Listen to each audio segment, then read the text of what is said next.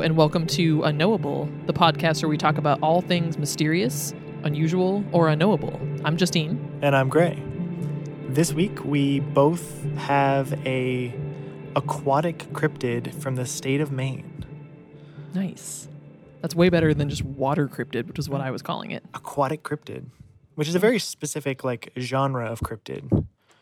That Um, somehow we've never done up until now. Yeah, I guess I mean part of me, I don't know. I like, you know, the classic like Loch Ness monster or whatever. Always to me just seemed too uh too mainstream for me. Mm. And so I was always driven towards the more underground or like weird esoteric cryptids, like for example, Mothman. Um, Mothman. So, but I, I was really fascinated because you know, state of Maine has so many lakes, rivers, streams. There's so many aquatic cryptids in the state of Maine that we could have chosen like one out of a hundred. You know? Oh yeah, and cryptids in general in Maine actually.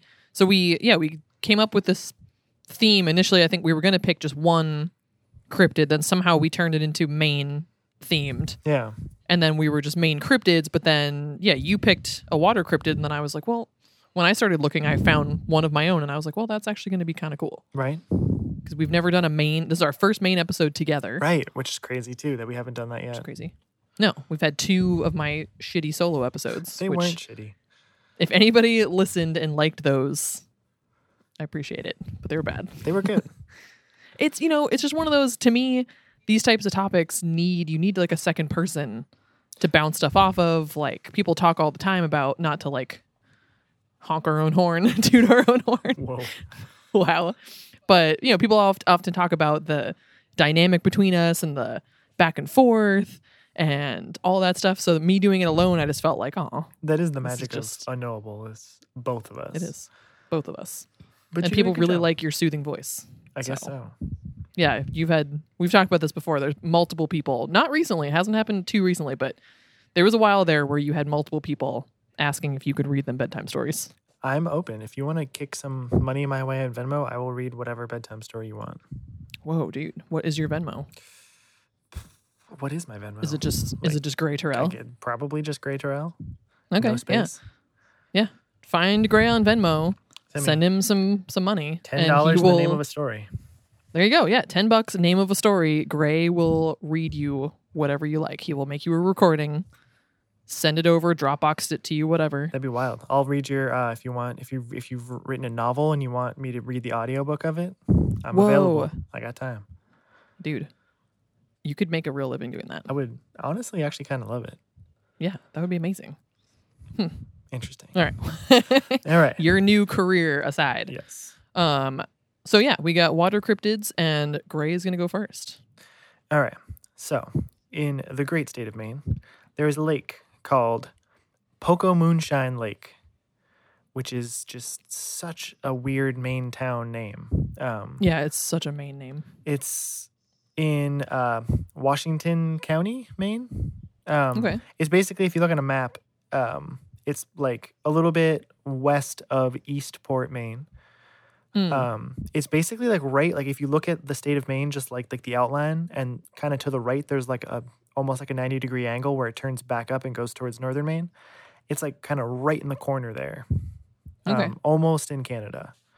Um, pretty big lake. It is um, twenty five hundred acres, has a a perimeter of thirty two miles.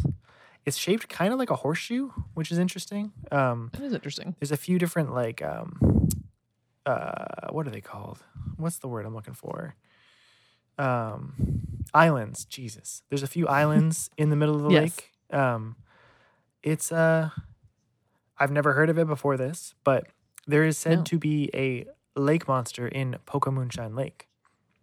So this all kind of goes back to one sort of like proto sighting um, back in the 1800s. It was um, in the March 21st, 1882 issue of the Machias Union, which Whoa. Machias is a town in the state of Maine.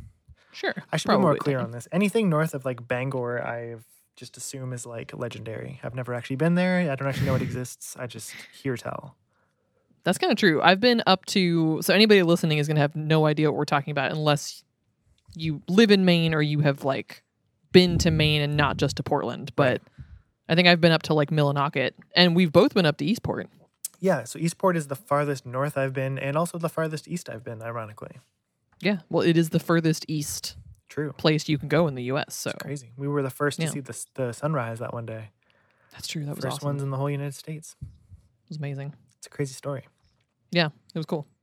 Um, so, anyways, so March 21st, 1882, um, a man named Sewell S. Quimby, which is a great name, um, of Also, a very Maine name. very Maine name, Sewell, Yeah. um, of Wellesley, Wesley, I think it's Wellesley. I think I've heard it pronounced.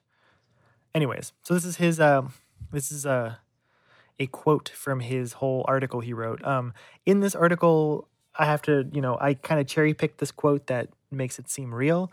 He does kind of cast a lot of doubt on this sighting because he's kind of reporting it secondhand. So he seems skeptical about it, but the the details of it do seem credible to him on some level. So, quote, just a little later, I heard another person say with the same vim, they had seen a man that saw the man that said he saw the great snake.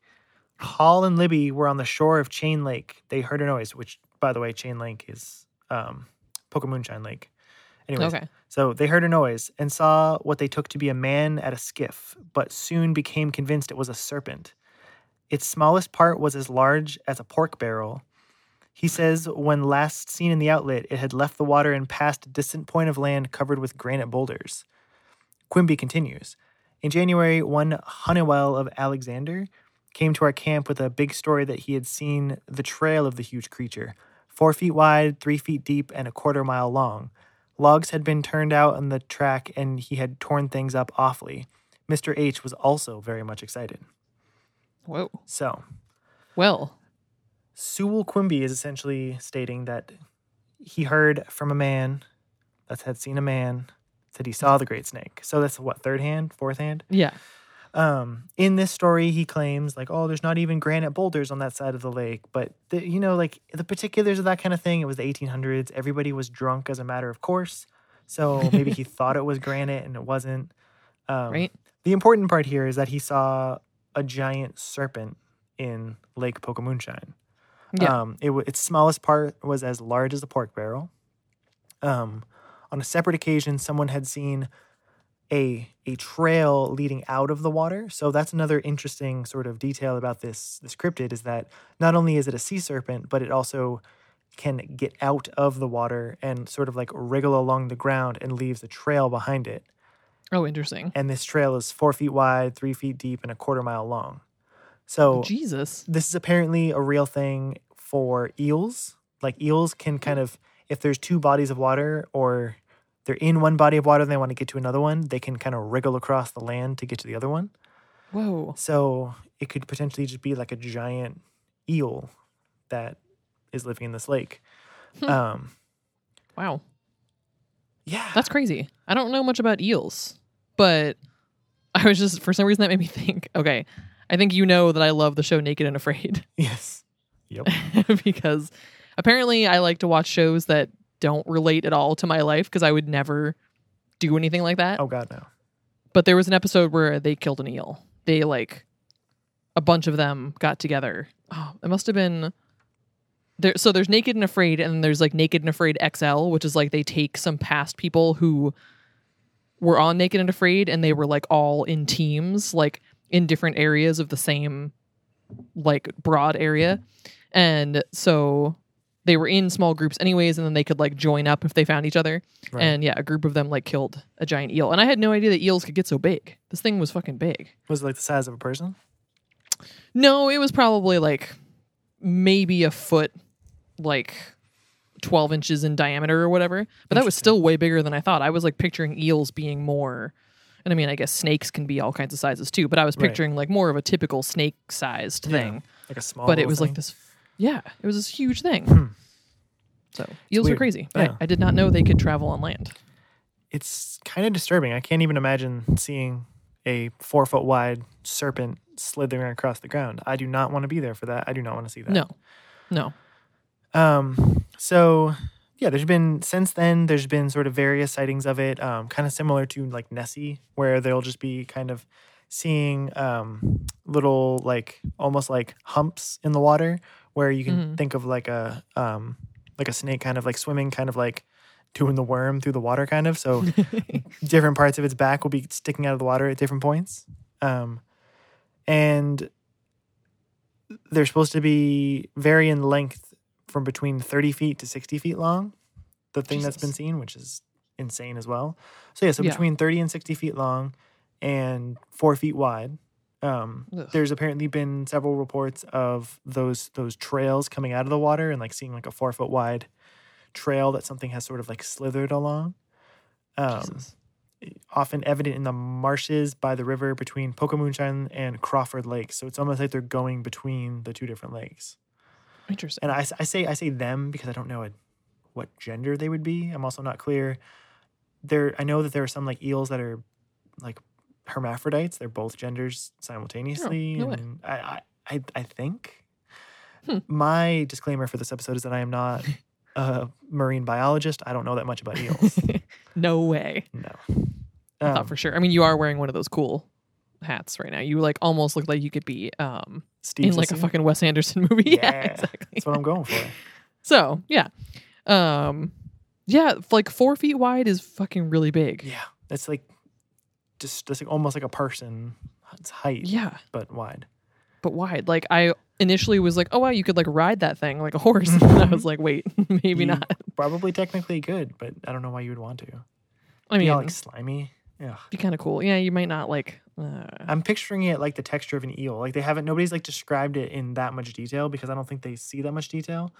So Hmm. I, I don't I, I don't know if it's like a slimy thing like an eel or if it's like a giant eel or if it's more snake like and has like dry skin. Not like dry skin, but like Hmm. Right. not like scaly. Yeah I, it's Huh. it's weird so Do we know for sure that eels are slimy? Because I remember being very surprised by the texture of um, stingrays. Not the same, but something Right. else I thought would be slimy. yeah And stingrays are then- like, like almost like sandpaper Yeah, they like it felt really interesting. I was at uh, I think the aquarium in Atlanta. Mm. I went with my friend Courtney, and we got to touch some stingrays, which was awesome. i've pet a stingray they kind of like arch their back like a cat does when you run your hand down Yeah. their back it's super bizarre It's really the whole thing was really weird, and I felt really weird doing it. But I remember very distinctly being like, "Wow, that's not what I thought you were going to feel like." right i know Hmm. that eels produce slime as a defense mechanism Oh, so i've okay. seen people try to pick up an eel and it like secretes like really fast secretes this like gross slime so then it's like their hand is just like covered in snot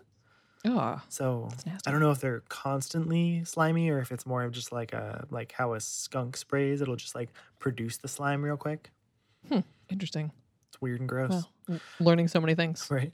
So there is a um, Native American legend that also supports the existence of the Pocomoonshine Lake monster. Of Um, course. So, the Native American tribes that like lived in and around the area of Maine that we're talking about were the Algonquins and the Micmac. So, apparently there was a fight between an Algonquin shaman and a Micmac chieftain that turned into a supernatural battle where the two transformed into a giant snake and a monstrous serpent, which is not different if you think about it, but Right. it's said to be different, which I don't understand the difference between a snake and a serpent. Yeah. I, Maybe one's hmm. aquatic and one is land based. right. Yeah. Is a serpent? You know, I really don't know that now. Dang. You're gonna have to look it As always, this. something always. else I should have looked up. But Yep. yeah, that sounds like the, a different way to say the same thing. right. Um, and so after the the giant fight, the Algonquin shaman won. The Micmac chieftain was killed and tied to a tree near the lake, wow. which is weird. I don't know. There's I think there's a lot being left out of that story, but Yeah. the idea being that this monster, this lake monster, is of a Native American supernatural origin. Interesting. Um, so yeah, so there's not there's not a huge huge amount more detail. The one thing I looked into was um, you know, a big thing. Um, I used to watch this show called River Monsters. yes. I knew he- that was coming. Yes, where he would catch the giant fish in all these weird places. And the Mhm. one thing he would always do when he would go looking for some, you know, he'd hear these like stories of this like giant like water creature and would try to figure out what sort of like actual biological animal could be in that body of water that would be, you know, creating the legends. The big thing he would always ask is like, is it biologically possible for a large predator to be living in this lake based on the the available food sources? So like what kind of fish are in there? What kind of biodiversity is there in this body of water that could support a large predator? So again, I am not a marine biologist, but um, according to the state of Maine, like sort of like website where they talk about it was like a um, almost like a fishing report where they were it was analyzing Pocomoonshine Lake. It is apparently a great fishing spot, and there's like lots of fish ranging inside, many between ten and twelve inches long. So not massive fish, but if there's Yeah. enough fish, it could potentially, and it, maybe if it goes between the two different lakes, Pocomoonshine and Crawford Lake, it could potentially have food sources in both lakes. So Interesting. again, I don't know if a 60 foot long aquatic snake could live on 10 to 12 inch fish. I mean, whales eat plankton. So Right. it's That's true. possible. It's possible. So it's not like it's not like, like Hmm. this is just some barren some barren lake that could support no life. It actually there's a possibility that there could be some large predator in this lake. Shit. So That's kind of awesome. that's the Pokemon I- Lake monster. I had like really hoped one of the Maine episodes that I did mentioned there being a lake near like uh, the church and the cemetery that I talked about, and I would was hoping it was the same one, but it wasn't, Uh, which just shows how many Maine lake monsters that there are. I'm pretty sure like every lake has a lake monster, especially in Yeah. Maine. Oh yeah, I I think that may because like I mentioned that we were doing this episode to a friend of mine, and she lives in like a small town in a state in like the middle of the country, and she was like, "Oh yeah, that's just like the lake monster near me," and the Wikipedia was literally just like a paragraph, like there was no info about this at all. But yeah, it was like, oh shit, like every fucking place has their lake monster or sea serpent or whatever that's nearby. Yeah, it's just kind of like part of living by the water. You see weird shit. Um, we'll get into we'll get into some possible supernatural and or non supernatural explanation explanations to this later, but I feel like there's a lot of similarities with a lot of lake monsters as well. So it either means it's a thing and it's a type of thing, or there could you know potentially be some more mundane explanations. But we'll get into that. We'll get into that later. Yeah. We'll get into that. Um, What do you got? Wow. So I got Cassie. Okay. Cassie is short. No, I had not either actually. Um Cassie is short for the Casco Bay sea serpent. Um Oh wow. reportedly been sighted basically like from the 1750s on. Wow. Um yeah, the the name so the name actually came from we've talked about him before, Loren Coleman. Yep. Uh he is a well-known cryptozoologist and has the uh, International Cryptozoology Museum in Portland. Um Oh, Legendary. Gray, you there? Yeah. Can you hear me? Hello? Hello? Oh, there you are. Hello? Hey, okay. Woo. Hey, cool. Woo. All right, gonna make a note like when that happened ish. Word. Okay. Cool. Yeah, what happened there? I haven't n- nothing nothing went wrong on my end. I could see you that whole time. Oh, weird. Yeah, you just like your picture froze, but I could see that the like little counter was still going. So I was like, okay, we like, like didn't hang up or anything, Oh, weird. and I couldn't hear you at all. It just went quiet for just ten seconds or whatever. Huh. Okay. Cool. All right. Uh, okay. Forget where I left off. Oh yeah. Okay. So, well-known cryptozoologist. He apparently has um, studied Cassie a little bit. So this is definitely something kind of up his alley, of course. Of course. Um, the name is somewhat of an homage to Nessie, uh, the. Loch Ness monster of Scotland, and also similar to Tessie, which is the uh, Lake Tahoe um, yeah. Sea monster, or not sea monster, lake monster, Right. and Bessie, which is the one from Lake Erie. So there's a lot of sea monsters and lake monsters with similar names like this.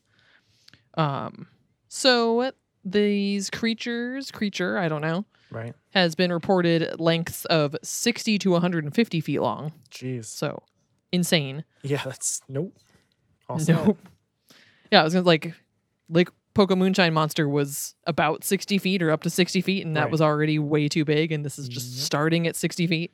I guess I mean the ocean's a whole lot bigger of a place with a whole lot. Definitely don't, don't have to worry about a food source in the ocean. Yeah, exactly. Uh, they apparently swim very fast. They can disappear in seconds. Also, been described as being as thick as a barrel. When you mentioned that, I was like, "Oh, that's just a common way to describe things back then." Apparently, People, I guess people interacted with barrels more often because I don't know that I would compare something to a barrel because I have seen. I mean, like I guess like if you go to like a brewery, they use like barrels as tables. yeah, yeah. I've like, seen some barrels. Would not be the first thing I thought of, Right. but barrel thick. Uh, they come in a variety of colors, which I thought was a fun way to describe that. Weird. uh, dark green, mottled brown. Uh, most commonly reported, weirdly said black with huge black spots, and I was like, what? Huh. But um, and then of course this is a pretty common thing with various lake monsters and sea serpents. The neck has always been reported as sticking straight up out of the water. So oh, interesting. I feel like pretty much anybody listening has probably at least seen pictures of the Loch Ness monster. You probably kind of know what we're talking about with that, where it, you know, presumably the creature is swimming horizontally, I guess you would say, and then they can kind of curve their neck and stick it straight up out of the water, like you'd imagine, like a, you know, like a submarine sticks its little thing up out of the water. What's that thing called? Periscope.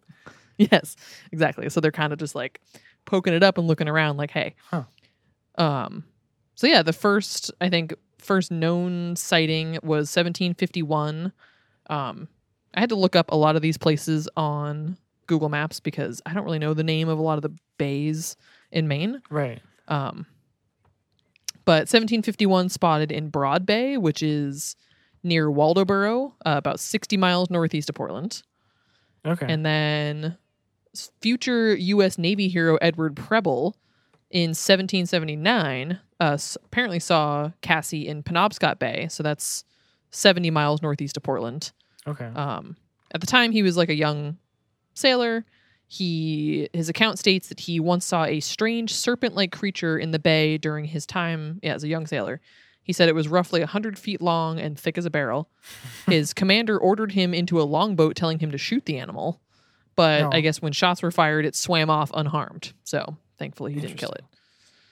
Yeah. Also sad. They just saw He's just trying to big live.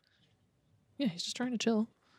Uh, June and July of Hmm. 1818, apparently several claimed to have seen a sea creature of some sort in Portland Bay, which Ooh. didn't look up. I have to assume Portland Bay is maybe another name for Casco Bay. See, I don't even know. I th- I assume Portland Bay is part of Part of Casco. Casco Bay. That's what I would bet. Yeah. Okay. So maybe, yeah, people literally saw it from Portland. Um, 1836, the a schooner named Fox, Ayo, Ew, my future son. your future son saw something slithering through the surf near Mount Desert Rock. Uh, that's a remote island about 25 nautical miles south of Bar Harbor, which is 170 miles northeast of Portland. Um, and this creature was holding its head out of the water. Then, August 1905, a 60 foot mottled brown monster with a snake like head circled a sailboat for 10 minutes off Wood Island Light, which is near Biddeford. Wow. Um, that's only 18 miles southwest or so of Portland. Classic Biddeford. Um, classic Biddeford. A major general and his sons were on board and said the creature lifted its head four feet above the surface of the water, wow. which is kind of crazy. It makes it me feel like that creature was fairly close to their boat. Yeah. I mean, yeah, that is terrifying a little bit. Just not knowing what it is and what it's going to do. yeah, especially if you're in like a rowboat. That's not like a. It's not a big boat. No. So they're just kind of like, cool. Um, a steamer named Bonita, um, there were passengers on board, saw Cassie again in Casco Bay, August 1910. Um, so multiple people on board said that it was more like an 80 foot long creature with spots. And then sightings in Eastport, again, that easternmost city in the US, that's 250 miles northeast of Portland. It's way up there Yeah. um, in the late 1930s and 1940. And then um, the really only only other thing that I found that was more of a recent sighting potentially that was in the articles that I read was talking about a woman in Biddeford seeing something that seemed similar to Cassie off the coast of Biddeford uh, in 2002. Hmm. So quite a few sightings, really not a ton, and just like any, basically any legend or cryptid in Maine, you're going to find maybe a dozen articles if you're lucky. And Right. most of them are going to be repeating the same thing. Like it's going to be maybe two articles worth of information spread out over a dozen. So at some point, I literally just, you know, had Googled Cassie Maine and like even Cassie Cryptid Maine, Cassie Sea Serpent Maine. Right. And it was still at some point, like after a page and a half of results, it was just showing me like Facebook profiles of people named People named Cassie in Cassie. Maine. I was like, cool. So not a whole lot out there. Um, but again, veteran cryptozoologist and director of the International Cryptozoology Museum in Portland, Loren Coleman, has investigated Cassie for years. Um, once again, if you're new here, cryptozoology is the study of undiscovered or unconfirmed animals. So, like this, Loch Ness Monster, Bigfoot, all that stuff.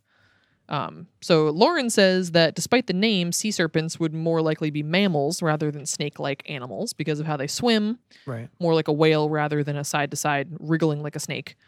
Um, so his interest has kind of been kept alive by a firsthand account that he heard in 1986. Um, quote, I was giving a talk at the Appalachian Mountain Club, and a man came up and said, You should really talk to an old friend of mine. Um, end quote. That man was a then 81 year old fisherman. He recounted to Coleman a day in June of 1958 when he and his first mate were fishing off the coast of Cape Elizabeth, which is that's just like a little bit south of Portland. It's like 20 minutes south of us. Hmm. Um, he told Coleman that they suddenly saw a large serpent creature colored like a flounder swimming toward them. Quote, and he said every time the foghorn would go off, the creature would turn its head oh so slightly and then it would go along. He was living it all over in front of me. End quote. So like Loren Coleman was captivated by this guy because he Hmm. said the way the guy was telling the story was really like he was super excited and yeah, it really seemed like he was back in the moment again. Like this was a vivid memory for him. Right. Um, Hmm. This fisherman was a man. ah, crap, I do not know how to say this name. Ole Ole Mickelson, O L E, and his first mate was Esmar Hergard. Uh, Mickelson said they initially thought it was a submarine coming toward their boat. See, I was Wow, yeah, totally off with periscope. that. Periscope. The creature had a long neck and a broad head held up out of the water. It was brown with a lighter underbelly and had a forked tail like a mackerel, only it was horizontal like a whale's. Oh, Um, weird. Yeah, they said it stopped maybe 125 feet from their boat. Though they could see no eyes, they knew it was looking at them.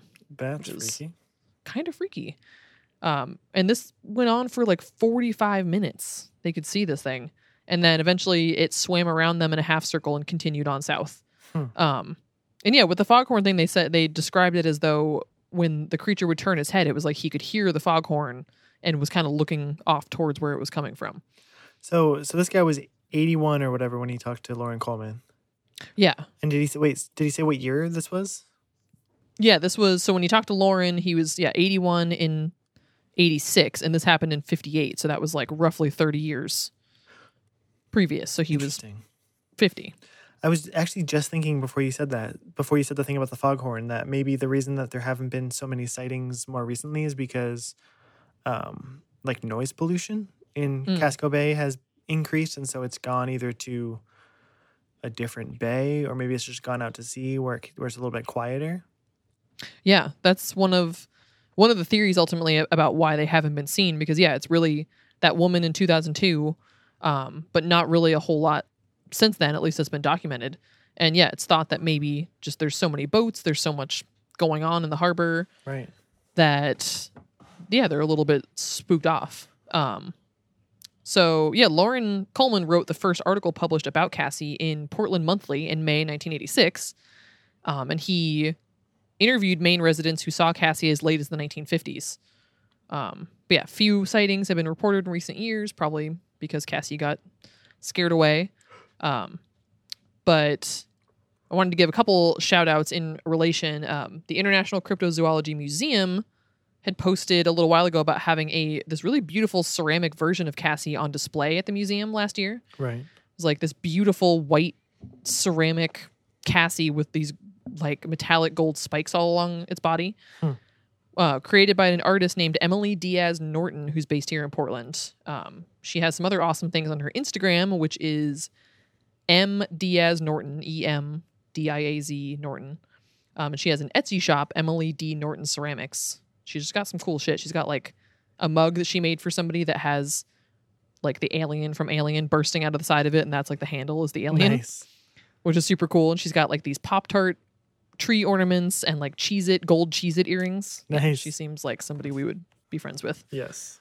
Um, and so yeah, I was sad to see that it was no longer at the museum because I was like, oh man, depending on how much that cost, I like want that thing. Um, but speaking of the museum, they are currently closed indefinitely because of the pandemic. They Ugh. are not a business that can. They don't have anything curbside. They don't have any delivery options. Right. So they're just closed down. Um, Loren Coleman posted on the website that they are basically relying on just hopefully getting some loans and grants right now, but they are not really sure what's going to happen. Damn. So they're relying on potentially purchases from their crypto store. Um, so go check it out. If you go to their website, you can click, there's a link right on the f- front page for their crypto store. Uh, they have a ton of cool stuff. They have like a whole bunch of Bigfoot stuff, like air fresheners and keychains.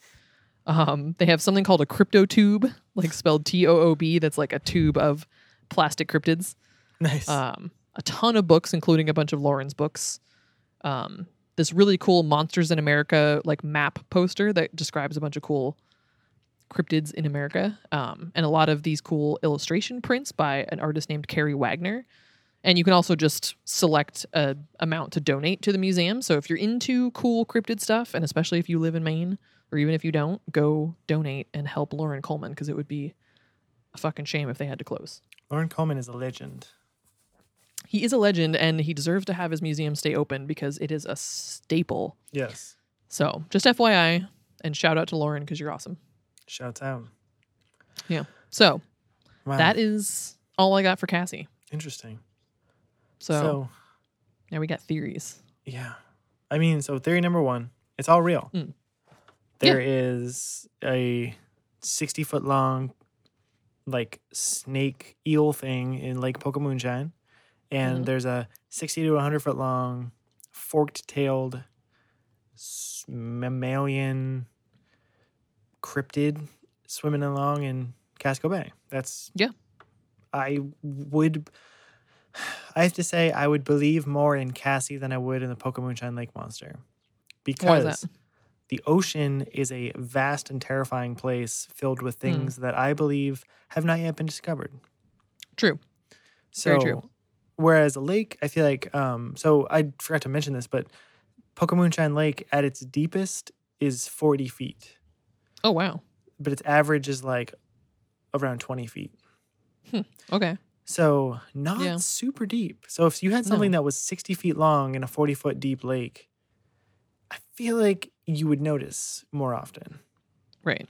I mean that what could be true is that maybe its size is a little bit exaggerated. Maybe it's only 30 feet. You know? Yeah. That could that could, that's still fucking horrifying. Yeah, still huge. Scary, but not as massive. Whereas Yeah. a hundred foot long serpent in Casco Bay, if you look at Casco Bay, it's freaking huge. Oh, yeah. And this thing has been spotted in various bays. Right. So we come down to the problem that we have with Bigfoot, where it's like, do we possibly believe there's only one of these creatures, which seems way less Oh. likely, or do we believe that there are multiples? Right. um, you know, all related, the same species that are around, yes, does seem family. more likely, yeah, like a family. A pod. Yeah. Aw. So, I don't know. And so, one of the main theories about various sea cryptids um, is that they are plesiosaurs Yes. that have somehow survived since this is like the early part of the Jurassic period. So, 66 to 200 million years ago. Um, I can't even process how like how long of a timeline that is. Exactly. This is not like, oh, we think these went extinct even like a thousand years ago, which already seems impossible to imagine. But the Right. fact that there are things that existed millions of years ago Right. is Hmm. batshit crazy. Um, and so plesiosaurs, they're aquatic, uh, they're predatory reptiles that l- kind of they live during the same time period as dinosaurs and are kind of thought of as dinosaurs, but they were not dinosaurs. Um, paddle shaped appendages instead of legs, and there were a bunch of species of plesiosaurs that came in various shapes, just like Cassie comes in a variety of colors, Right. um, including some that are more elongated, like serpentine forms. Serpentine. And the classic plesiosaur can be described as having a turtle shaped body without a shell, with a dinosaur's long neck and tail. But apparently, some cryptozoologists have kind of discredited this theory in more recent years because uh, sea serpent and lake monster reports often contain features that indicate mammals rather than reptiles. Um, Apparently, a thing that I did not know, because I don't know a ton about water cryptids, is that a lot of sightings in various places involve the creature having some form of hair, which Huh. is fucking hilarious That's for some reason. Really, I like don't think I've ever heard that, which maybe just goes to show how little I have researched this topic. Right. Um, but they also usually talk about like the vertical spinal undulations, as you, you nicely called just doing the worm through You're doing the water. worm. Um, and Uh. living in cold water. So something like a Oh, snake. right. You know, we think of snakes. I mean, there are some snakes that live in colder climates, obviously, but the cold water habitat kind of points more to a mammal. Hmm. Um, Yeah, I, the plesiosaur thing is, I think, just a, it's a, a convenient way to explain it. But it's interesting to think about that in terms of like the biological reality of what it would take for a plesiosaur to still be alive.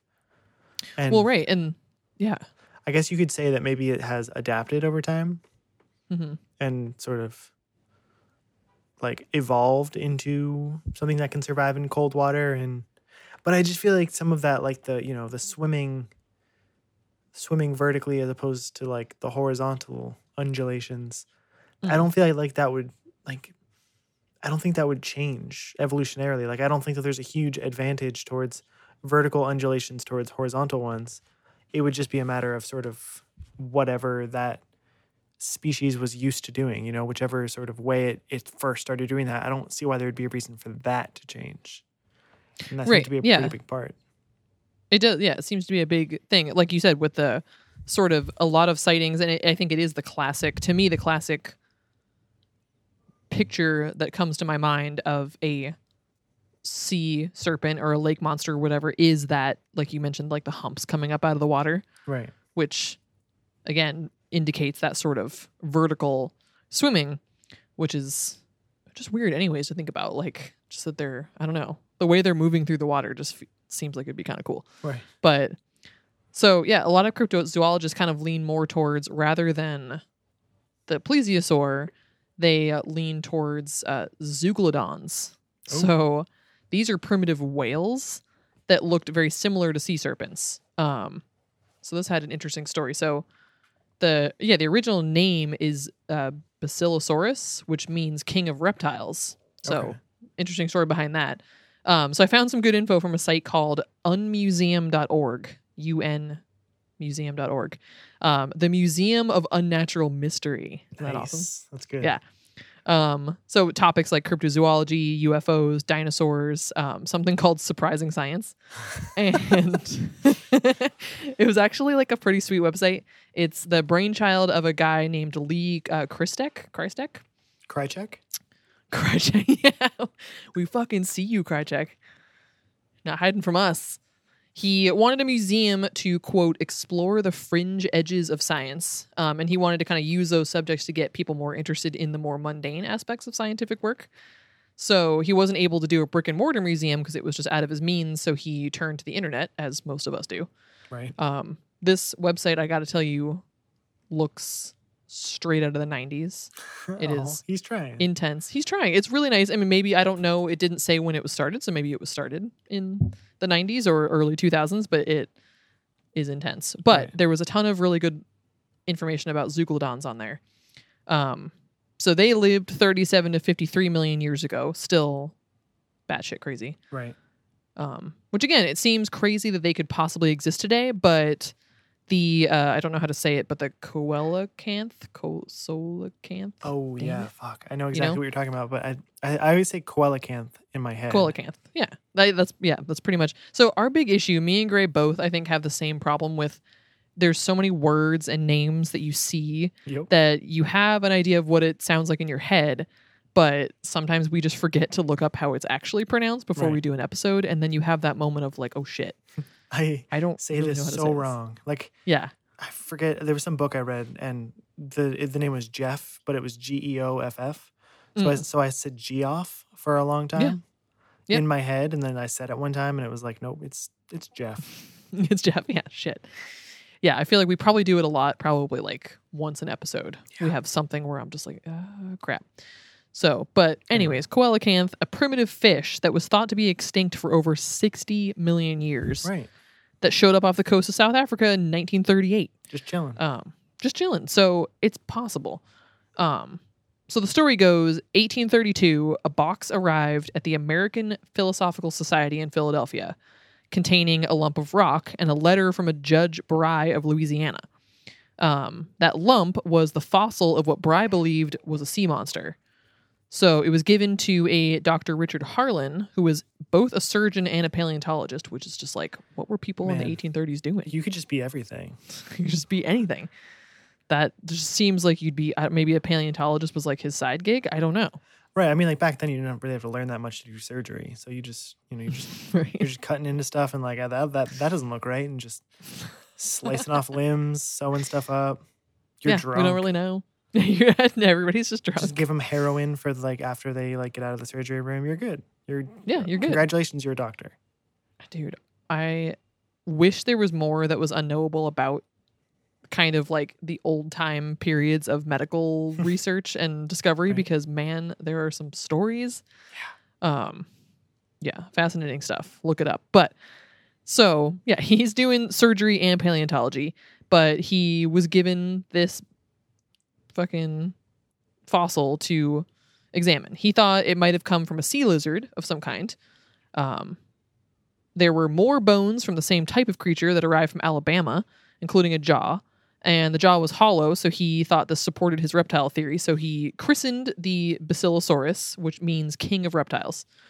Um, then, seven years later, 1839, he travels to London, and the great English anatomist Richard Owen, who apparently coined the term dinosaur a few years later, Shit. yeah, got a hold of Harlan's fossils and examined them. He noted that the hollow jaw was not just characteristic of reptiles, but found on the sperm whale as well. Okay. He also discovered that the shape of the spinal cord channel in the vertebrae was like that of a whale's. Ah, And then he split. I know, That's right? I I, was like, looked. yeah, like that was a real epiphany for me. Um, and then he split open some of the teeth and showed that they were more like a marine mammal than that of a marine lizard.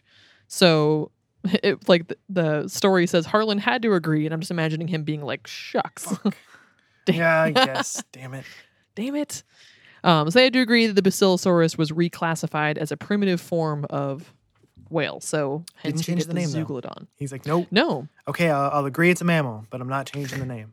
I think so. One of the things that I read did say that uh, once something has been like named, as far as that goes, the only the person who named it can change it. So I was just like, I wondered. I didn't look into it, What? but I'm like, was he just stubborn? And he was like, no, That's no, it's still King of the Reptiles. such a bad like naming convention. Oh, like, of course Yeah. the person who first named it isn't going to change it because they Right. thought it was a cool name the first time, so they're not going to like. and like, and it was. He Yeah. picked a good name. King of Reptiles is Yeah. a cool name, but yeah, then he was just like, no. So I don't know the story Wow. behind that. That could be totally wrong, but.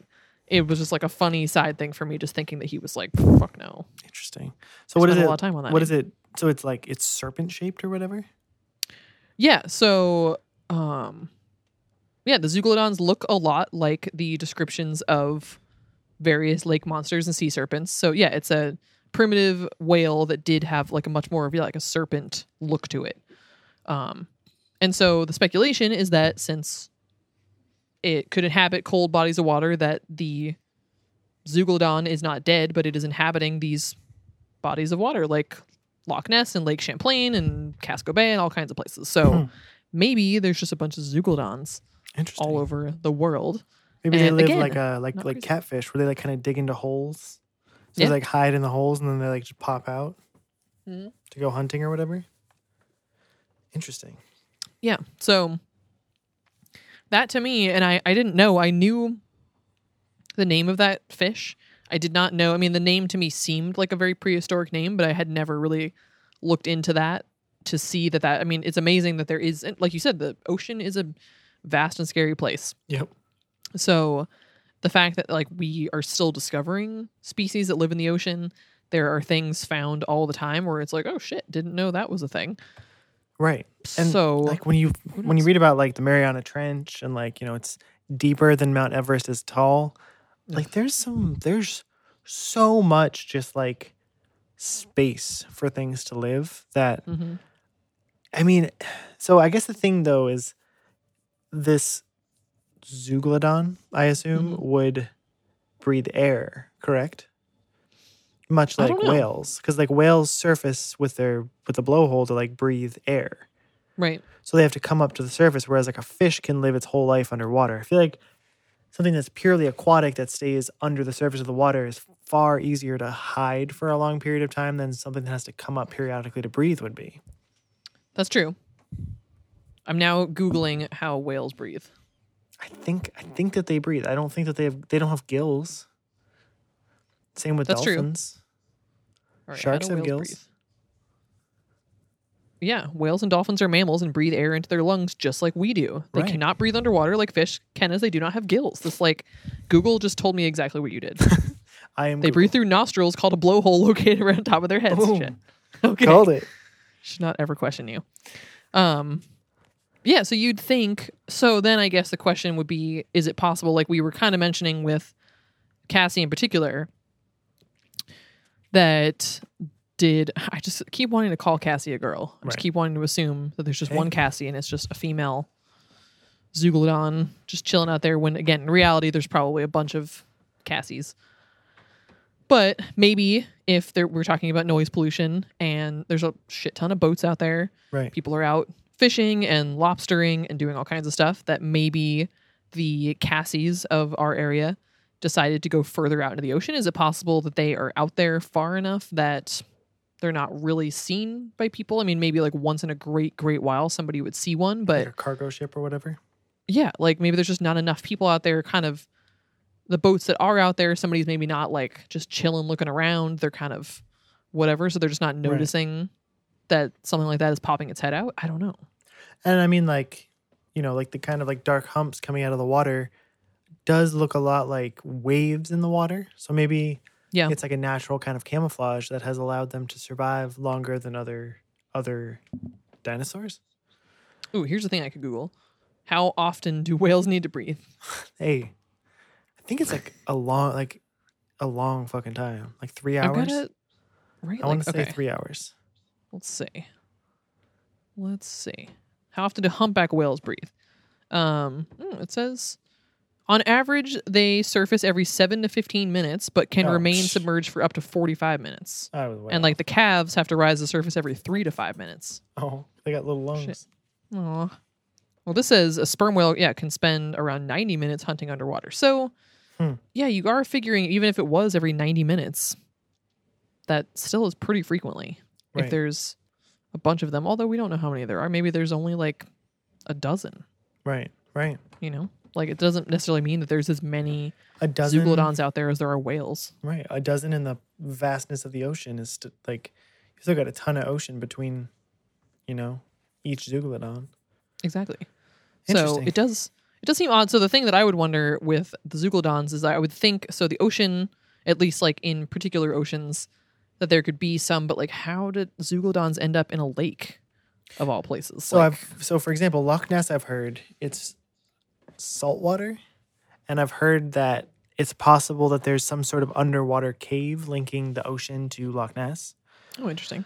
So it could potentially kind of go in there to like sleep. It's like a, you know, quieter, calmer body of water. And that's kind of where it like lives or spends its time or maybe like lays its eggs. No, gives birth. they don't lay eggs. Oh yeah, Um, okay. You know, well, so you could- were kind of thinking like snake a little bit. Right. Yeah. Um, but I mean, you know, you figure back when Earth was covered in way more water than it is now, and the oceans were much higher. Um, potentially, as the water recedes, they could get it could have gotten trapped in a large body of water, like a Hmm. lake, especially like a big lake, like Lake Champlain, for example, is huge. Hmm, yeah. Um, or you know potentially if you have a big enough river i know that there's like dolphins that will go up rivers like from the ocean they'll go up into rivers to hunt so Wow. or like even salmon they live their lives out in the ocean and they come back up freshwater rivers to like lay their eggs so it's potential that it could follow rivers up to their source which is could be major rivers or they got trapped you know a million years ago Yeah. I guess we need to look into the geology of when did the waters recede and create these lakes. Although some of these lakes are from melting glaciers. Hmm. Hmm. See, this is like ends up being the problem with some of these topics is that there's like so many sub Yes. things to study. Like we talked about this a lot with the um the mud flood episode. Yeah. Oh my Not to like stir up all you flat earth freaks again, but Oh my god. Still, the mud flood was like, still a pop- the most, one of the most popular episodes. yeah, it's really disappointing. I was like, not fucking love the mud flood. mud flood. Damn it. And like I'm so bummed that we did not realize like the huge connection between all kinds of sketchy things before it was too late. But um yeah, so not to stir up all you weirdos again, but that was kind of one of those same episodes where it was like, how do we possibly do this topic full justice without like fully learning how buildings were constructed and like Right. What different cities did differently? And it was just like such a deep Oh yeah. thing that it's like we could have spent so much longer learning so much more and this is one of those too where like when I, once i started getting into like the names of the different eras of time like back in the prehistoric times i was like oh shit i'm like way out of my depths right now Yep. I've gone too far. i've gone way too far because i'm just like i'm i was literally like nodding as i read something i was like oh yeah like the the eocene yeah, i know Yeah. that Right. i know when that was like oh well yeah like it happened in that era so it definitely couldn't have been this because yeah i'm Hmm. like no i have no i remember learning about that stuff in school and i was like no Nope. just there's just In some one ear, things out your the brain other. doesn't even try yeah would not soak it up at all it was just like nope just came in bounced off my brain and like went right back out so yeah we're not experts on how lakes are formed or all that stuff but Hmm. it's it's interesting still to think that there could be a species of anything that we thought was extinct millions of years ago and is actually just like oh hey we're just chilling here Right. Well, here's a here's an interesting sort of like end to all of this. Like, so now that with the coronavirus pandemic, I've read about how the oceans are like eerily quiet now that Hmm. there's not as much shipping going on. There's not as many people. There's like all the fishing vessels are grounded. Um, the oceans are like the quietest they've been since like um, you know pre-industrialization. So maybe with these quiet oceans and these quiet ports and quiet, quiet harbors, Cassie will be coming back to Casco Bay because awesome now it's like the right time. dude i wonder if like a bunch because we've had this conversation before with various cryptids that maybe because you always any of the cryptids that exist they whenever the sighting started it's like not even just i mean sometimes there's like a big you know flap of sightings in a short period of time but ultimately there's always way more sightings back you know 1700s 1800s 1900s like early Right. early you know at least 100 years ago. And then there's usually not too many recently. And we're always kind of wondering like why is that? And the common thing to go to is just that things have been so industrialized and so many more houses being built so many more people existing and transportation cars like airplanes just noise not to mention pollution and who knows what else Right. so Exactly. the thought is that you know these things did i mean either like you said people were just wasted back then and they had like nothing else to distract them and they were just like shit Cocaine. i saw some weird creature in a lake yeah and somebody else is like oh shit i saw like some hooved thing in the woods and they're all like sweet but maybe those things actually did you know just like there are species of animals that we know of that become extinct or um, become endangered and there's very few of them like that could happen with cryptids too. And if they were species that weren't necessarily discovered and weren't super prevalent before and then now they've gone more into hiding or maybe some of them have died off maybe they some of them are actually extinct. I mean we've never really talked about the fact that there could be species of cryptids that are extinct now Right. which is crazy oh man that's made me Wild. really sad but um this is the first time i've drank an alcoholic beverage during a recording and it's made me more emotional than i expected i'm like feeling really sad thinking that there like was a whole species of like well Jersey Devil is a terrible example because we don't really believe in Yeah. that, but there's like the a whole worst species of yeah, the worst. but there's like a whole bunch of these sea creatures at one point and now they're extinct because we killed them off. They would not be the first species that humans wiped off the face of this earth, No, they wouldn't. nor will they be the last. And you can't even comfort yourself with like, oh well, if we knew they existed, we wouldn't have killed them because that No. doesn't apply to anybody else. In fact, so we probably would have killed them faster. would have killed them faster. So, yeah, it's possible that maybe we'll see a resurgence in various types of odd creatures because, yeah, everything, you know, we a lot of the pollution has gone down drastically and people just aren't Yeah. out and about. You know, factories aren't operating like they were. So maybe we'll see more of these things popping up, which would be an awesome side effect. Oh yeah, I hope so. Hmm. It's the little things. It's little Got to look forward to. Yeah. So, do you have any any like supernatural theories for these two things, or you think it's just Hmm. purely Honestly, it's with either? I, I I always take a scientific like I just feel like they're not there's no I guess you could maybe take the interdimensional theory of like Bigfoot Mm, that maybe they're sort of you know crossing into parallel universes like our universe for short periods of time to be seen and then crossing back into their home universe. Hmm um but like to me it just seemed they don't seem supernatural. Like i guess the only supernatural part of them would be that they're unknown to science hmm but like they seem very biological. They don't like, you know, shoot laser beams out of their eyes or have any sort of like weird supernatural abilities that I've seen. They're just big ass mammals, or like serpents, like swimming around in the ocean, and then they just kind of like circle around and then they'll like swim off. You know, it's not like Yeah. they don't seem particularly supernatural to me. They seem like an undescribed species new to science. Mm. And maybe the supernaturalness is merely how they're able to dip into our reality and then dip back out, probably without their own knowledge, which always, which could also explain why they seem so curious of like ships and stuff. Yeah. Maybe maybe their universe isn't even populated by. Maybe, like maybe they come from a universe where the Earth is covered in 100% water, Hmm. and so there's no humans in boats on the surface. So they come up and they're like, "What the fuck is this?" And they're like Yeah. checking it out. It's interesting. Never thought about that. Yeah, because they do always seem very curious. They're Yeah. always poking their head up, looking around. but not Which- like like like sharks are curious and they'll like take like little bites and little nibbles of things because it wants to see if you're food so it like Mm. it like it's curious but it like tastes it's like with its mouth like how dogs experience the world like through their mouths usually by like tasting things and biting things Yeah. they just seem to be curious and they almost like they're like visual Yeah. which I feel like is weird I don't think Which is weird. Well, it's kind of like again going back to Bigfoot. It's like if we're assuming you know these creatures do seem similar to me to Bigfoot in the sense that it seems like again there has to be multiples of them, potentially even families, and they clearly don't want to be discovered. They don't want to be near people, not in a way that they're going to like hurt you, or even that they're necessarily like scared of you, but just they just don't seem to have an interest. And but yeah, that curiosity when they do pop up feels different because I feel like Bigfoot.